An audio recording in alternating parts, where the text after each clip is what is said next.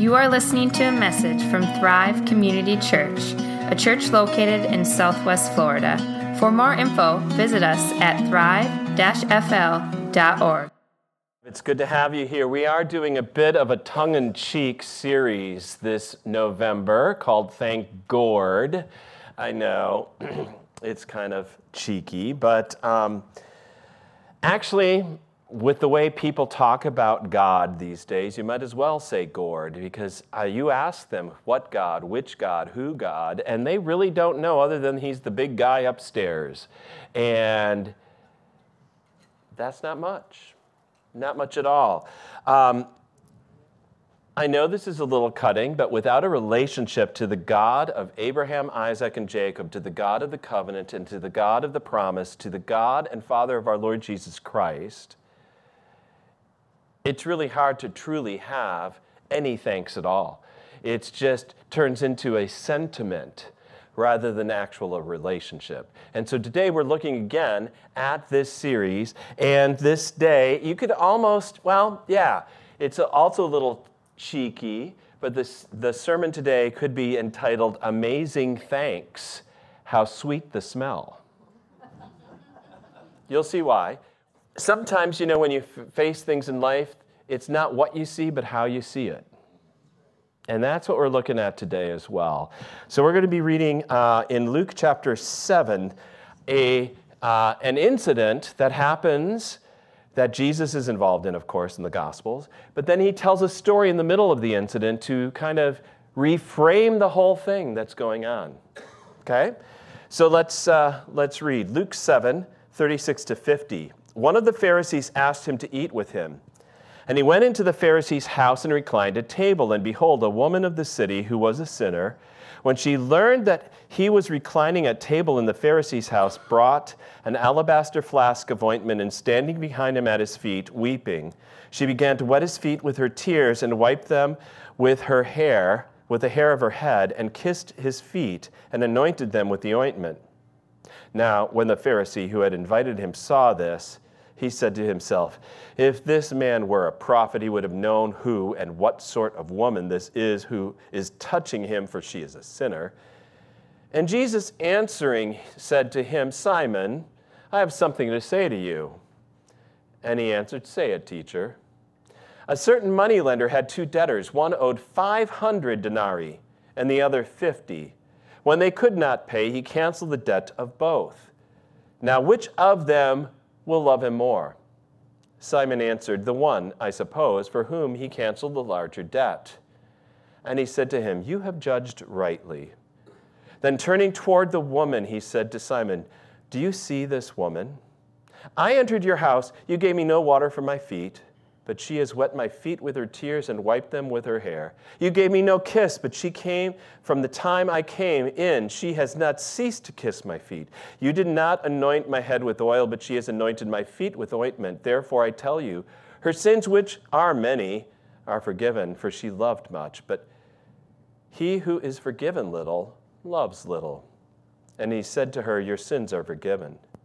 Then those who were at table with him began to say among themselves, Who is this who even forgives sins? And he said to the woman, Your faith has saved you. Go in peace. Three main characters in this scene, and we're going to be kind of working through them one at a time. So, the three points today for this message are that Simon sees, a woman anoints, and Jesus declares. Simon, He's the name of the Pharisee in this, par- uh, in this story, and um, he sees. Actually, he doesn't see. or he sees, but he doesn't really perceive what's really going on. Jesus asks that question. It's pretty obvious he knows he sees this woman in his house, but he still asks the question, right? In Luke 7:44 he says, "Do you see this woman?" Duh. You know, you might say, Of course I do. She's intruded into the house. I see what she's doing. Don't you see this woman and see what she's doing? So, Jesus in the Sermon on the Mount puts it this way about your eyes. He says, The eye is the lamp of the body. So, if your eye is healthy, your whole body will be full of light. But if your eye is bad, your whole body will be full of darkness. If then the light in you is darkness, how great is that darkness? It's not what you see, it's how you see, or through what you see. How you perceive, Jesus is saying. And if you perceive through a darkened, judgmental, attitude, that's what all you're going to see in any situation. And it seems like Simon, well, he's already biased all the way from the beginning. It's really interesting. Have you ever gone, actually, okay, here I'll explain a little more. Um, have you ever gone to somebody's house? Um, well, you think you were invited, but when you get there, you don't feel that invited, right? Do you know what I mean by that?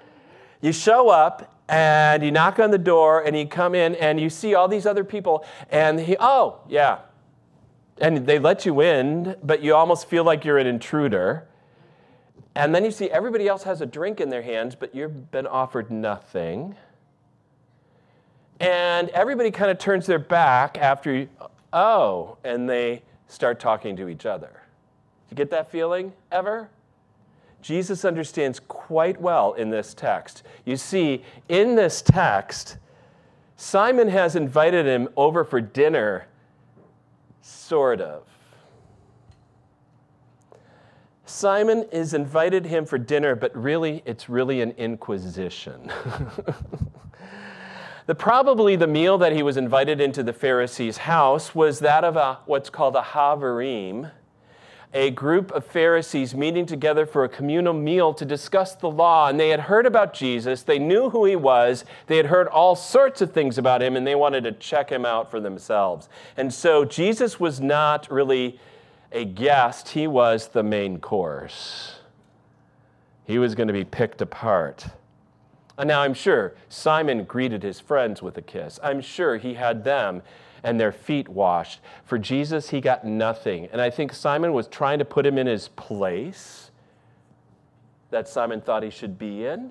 You know, yeah, you're here, but we're going to check you out first before we accept you. It's interesting how we see others, isn't it? How you see other people is more a reflection of you than it is of them. C. Terry Warner writes this in uh, his book, The Bonds That Make Us Free. He says, Justification means trying to make something straight or to bring it into line. For example, we justify a text we are typing on a computer when we enter the command that straightens up one or the uh, more of its edges. Self justification is like putting on glasses to make our crooked behavior appear straight. I think that's what Simon is doing here. He has already got a distorted view of this world and everything in it, and he wants to look justified in himself. And the way he was doing it is to be better than Jesus and better than this woman, that's for sure. In fact, when she comes into the picture, he is able to justify how he's treated Jesus poorly because, well, look, he can't even be a prophet. He's nothing if he allows that woman to touch him. And when she comes in, she is shocked. A woman is shocked and anoints Jesus. You know, when she comes into Simon's house, she doesn't see it the way Simon does. And I believe she read the room correctly. Now, by the way, she did not barge into a private residence. I know it might seem like that, but in the, uh, in uh, the first century in Judea, there was a public space, kind of an outer courtyard, that anybody was invited into. And that's where they had a feast like this. And so when she heard Jesus was going to the house of this Pharisee, she came over ready to thank him for what he had already done in her life how she had been accepted, how she had been forgiven, how she had been welcomed in and embraced by Jesus. But when she arrives, she realizes this isn't what I thought. This situation, this is nothing what I expected. Jesus is at table, but she can see he has not been treated with any dignity. In fact, he is being publicly shamed by the Pharisees. They want to put him down. Kenneth Bailey writes in his book, um, now if I can remember, Jesus Through uh, Middle Eastern Eyes. He writes about this story. She is in anguish because before her eyes, this beautiful person who set her free with a message of the love of God for sinners is being publicly humiliated. And so she is just overwhelmed and distraught, and she begins to cry, not because of her sins, but because of the way Jesus is being treated. And though she was intending to anoint his hands and his head, she finds that he is not really that accessible to her because he's now leaning and laying down, reclining at table, but his feet are. His feet are still visible to her. And she breaks down, kneels down, anoints his feet, wipes the she's just overwhelmed and wipes his feet with her hair and sheds tears not of repentance as much as just total disgust and distraught of how Jesus is being treated. She doesn't even say a word. We don't even get one word out of her mouth in this entire story, and yet her actions speak so loudly. And that's what Jesus does. He de- declares that. So when Jesus speaks, he says, Simon, I have something to say to you. This was not a polite conversation, by the way. Not at all. So he tells this parable of two people, one who owes 500, the other 50. They're both forgiven the debt. Who is going to love or respond more with thanks? And Simon at least judges rightly on this count. He knows, well, of course, the one who's been forgiven more debt. And then Jesus does the unthinkable in the text. I don't think you've even ever done this. Have you ever, in somebody else's house, told them when you are the guest how bad they are at hosting? Do you understand? It's exactly what Jesus is doing. He is telling Simon, by the way, you're terrible at this. I came in, you didn't wash my feet, you didn't give me a kiss, you didn't welcome me, you did that for everybody else. Look at her. She's done it all in your place. in the Middle East, you, in the first century, you never insult a host.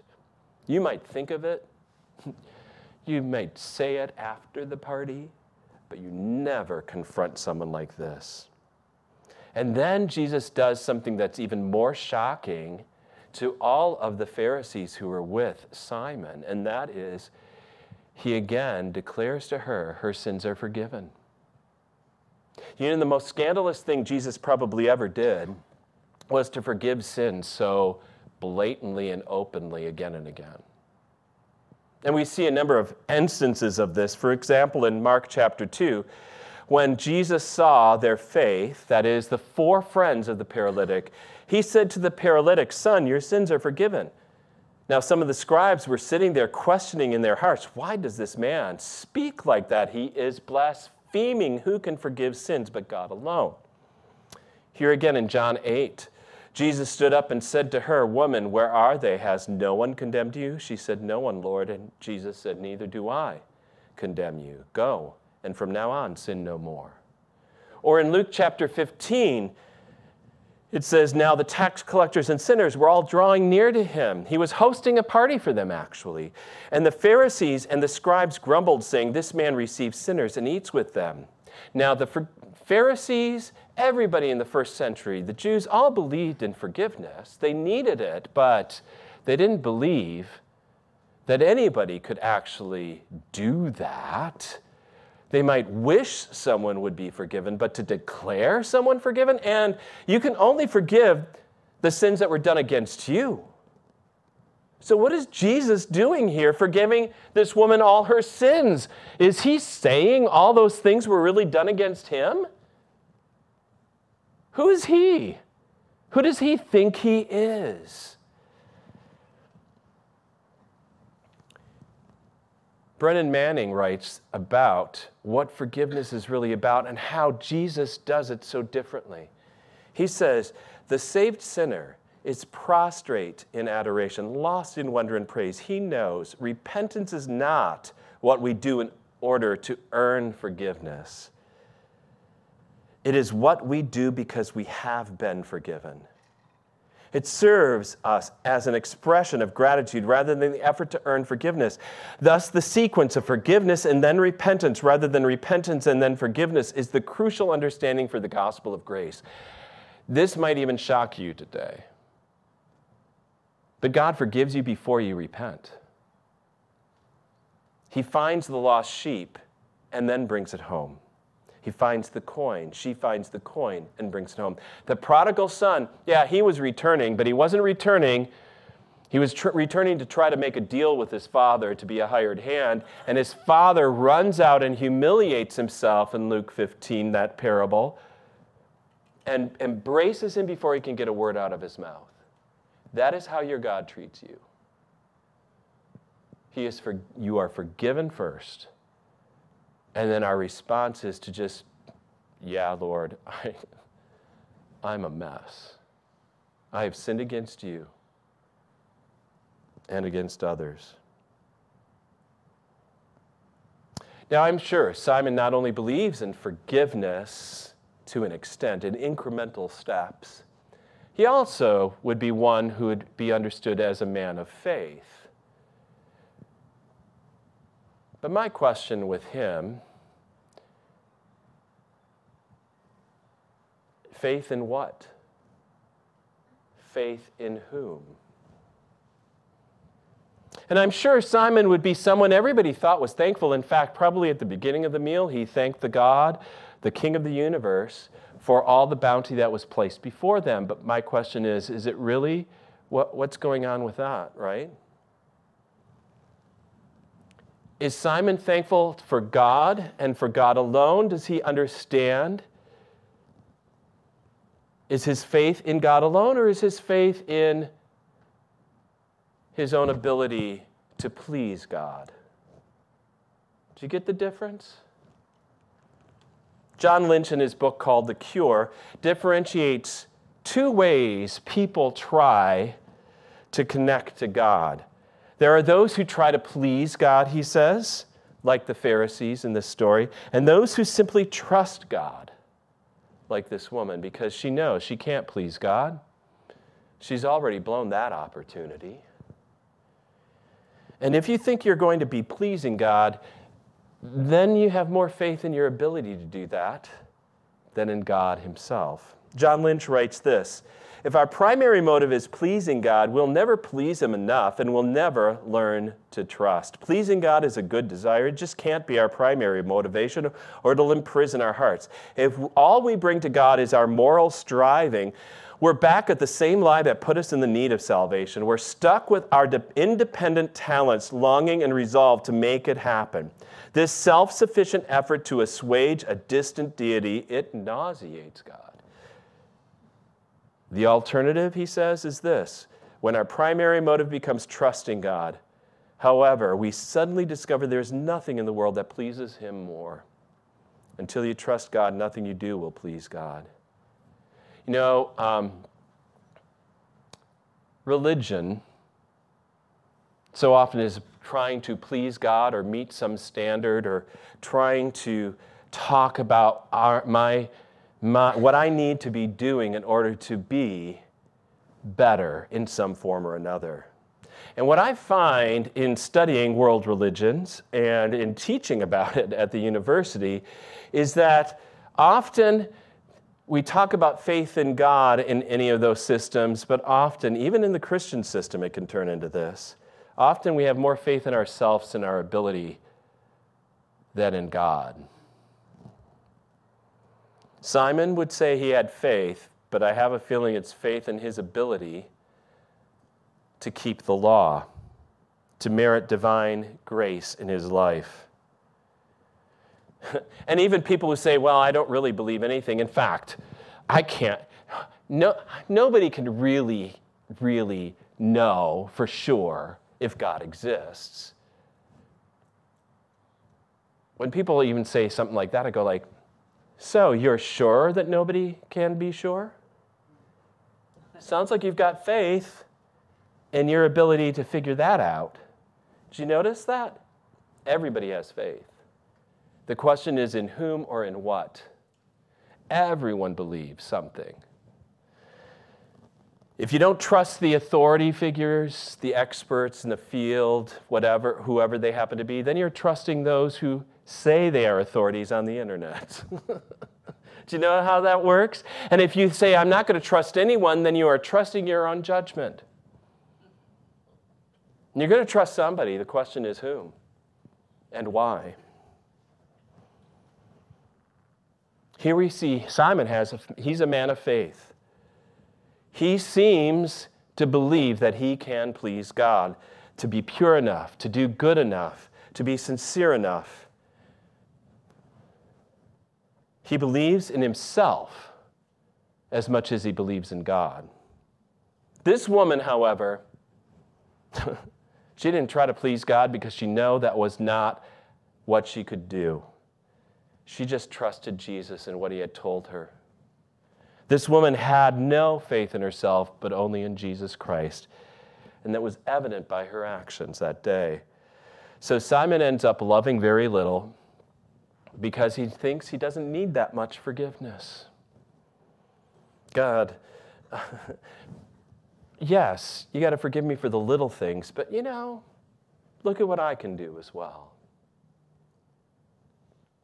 You know, it's interesting. I think his thanks could be similar to the ones that Jesus uses in, uh, he tells a, another story, a parable, in the Gospel of Luke in chapter 18 about a Pharisee and a publican. I think there's a lot of similarities in the difference between these two. And it's the Pharisee, it says in Luke 18, the Pharisee standing by himself prayed thus God, I thank you that I'm not like other men, extortioners, unjust, adulterers, or even like this tax collector. I fast twice a week, I give tithes of all that I get. Is there any thanks in that at all? Not at all. He's thanking God for nothing. He's ends up thanking God for how good I am.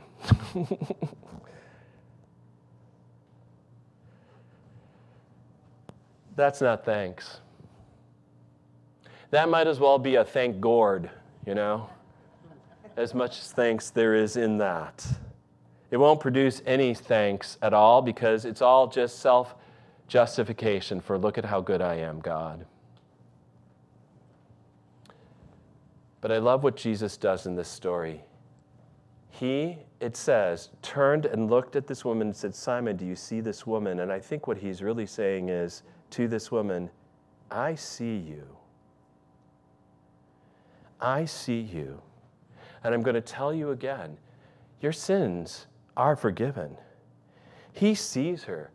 I have a feeling this woman, for a long time, has had no one actually see her. They see her sins, but not her. They see her life, but not her. They see her as a thing, an object, a problem, part of society, ostracized, whatever. They, they but they don't see her. Maybe Jesus is the first person in decades who actually looks at her and sees her. He sees her not just her sin, he also sees that she is a daughter of God. You, as well, are known. You, God sees you. He sees you clearly and completely.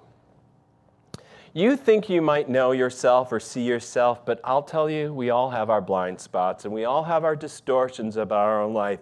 You and I, we're overly concerned about some things that matter so little and minimize the things that matter so much.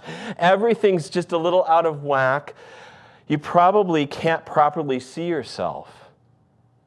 And even the eyes of others, other people too don't really see you clearly, but Jesus does. And when you see yourself in his eyes, that's when you finally see yourself clearly. When you see how pleased He is with you, how much He has always wanted you, how He doesn't just see all your mistakes and sins and mixed motives, but He sees you and He knows you. That's when thanks can flow freely like this woman.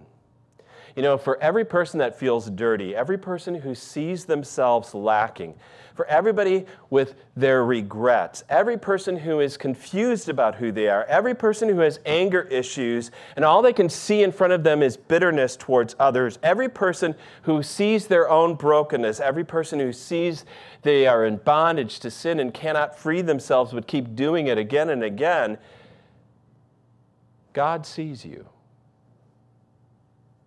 The Father of Jesus sees you and wants you.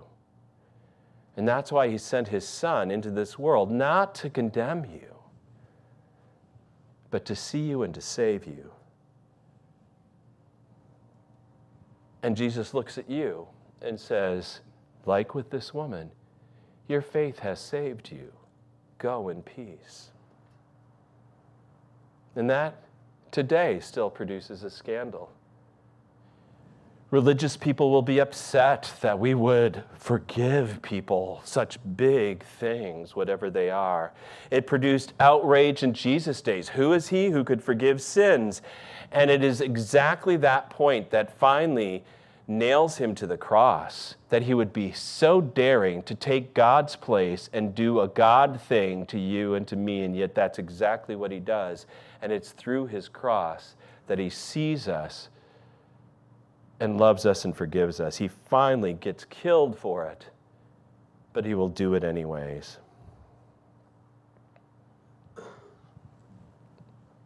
Amazing thanks. How sweet the smell in this story. All because she was seen by Jesus, and now she can only see Jesus as the one to give everything to. How are we seeing? Do we see like Simon? He made his judgments. He decided, yeah, I've got my blemishes, I've got my little, and God, yes, I need a little help, a little forgiveness here and there. Or do I get to see myself and say, you know what?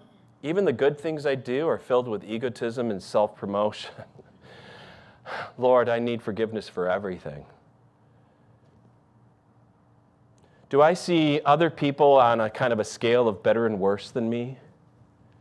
Do I look at those in that tribe as different than who I am?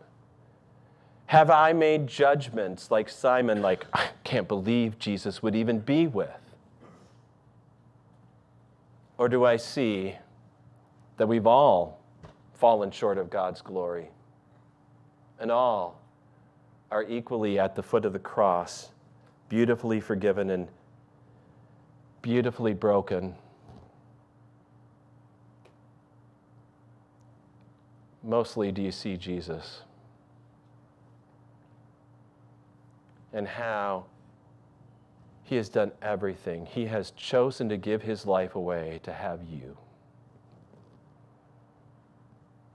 That's not a thank God, that's a thank God in Jesus Christ. Let's pray. Lord God, thank you this day. Um, you know how cloudy our eyes have been. You know how we don't see the way that you have seen, Lord Jesus. We thank you, though, Lord, for the story of this woman who came simply to give you thanks and praise and who saw things for what they were and broke down at your feet.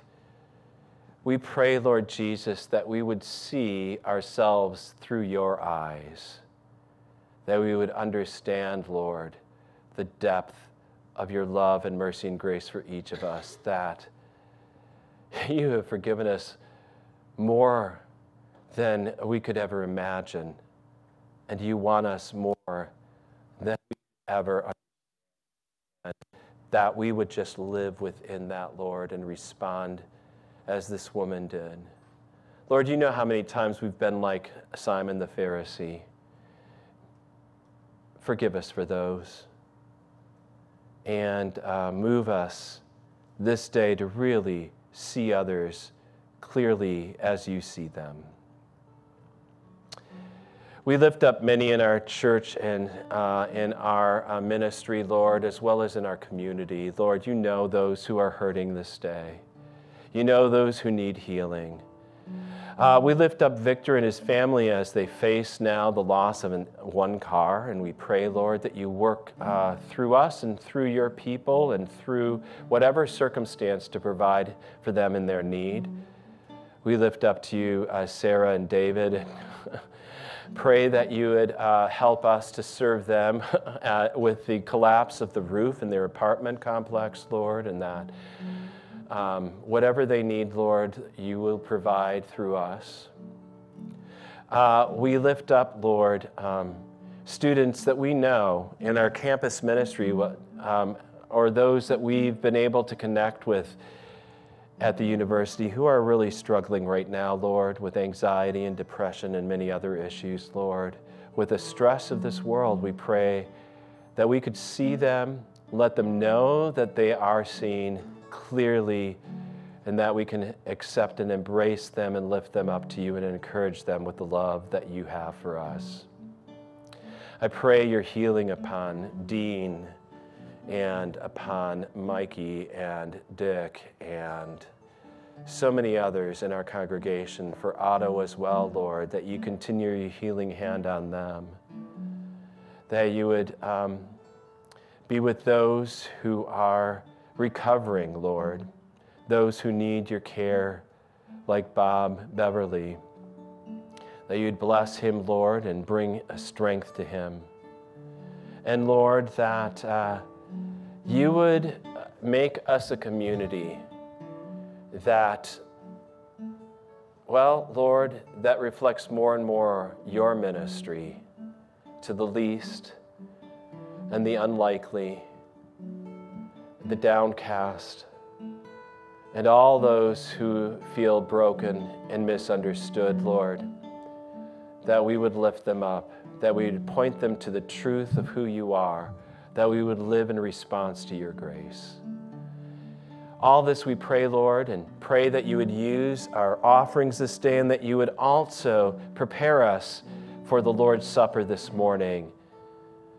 You invite us, Lord, even though we know we are unworthy. Like this uh, sinful woman, Lord, we, um, we are aware of some of our faults. Some of them we don't know, though, and don't see, Lord, and yet we're going to lay them all before you because we know if we would say we have no sin, we are just deceiving ourselves. You see it clearly. The truth would not be in us, but we now confess our sins. And you are faithful and just. You forgive our sins and cleanse us from all unrighteousness. And we thank you for that, Lord Jesus.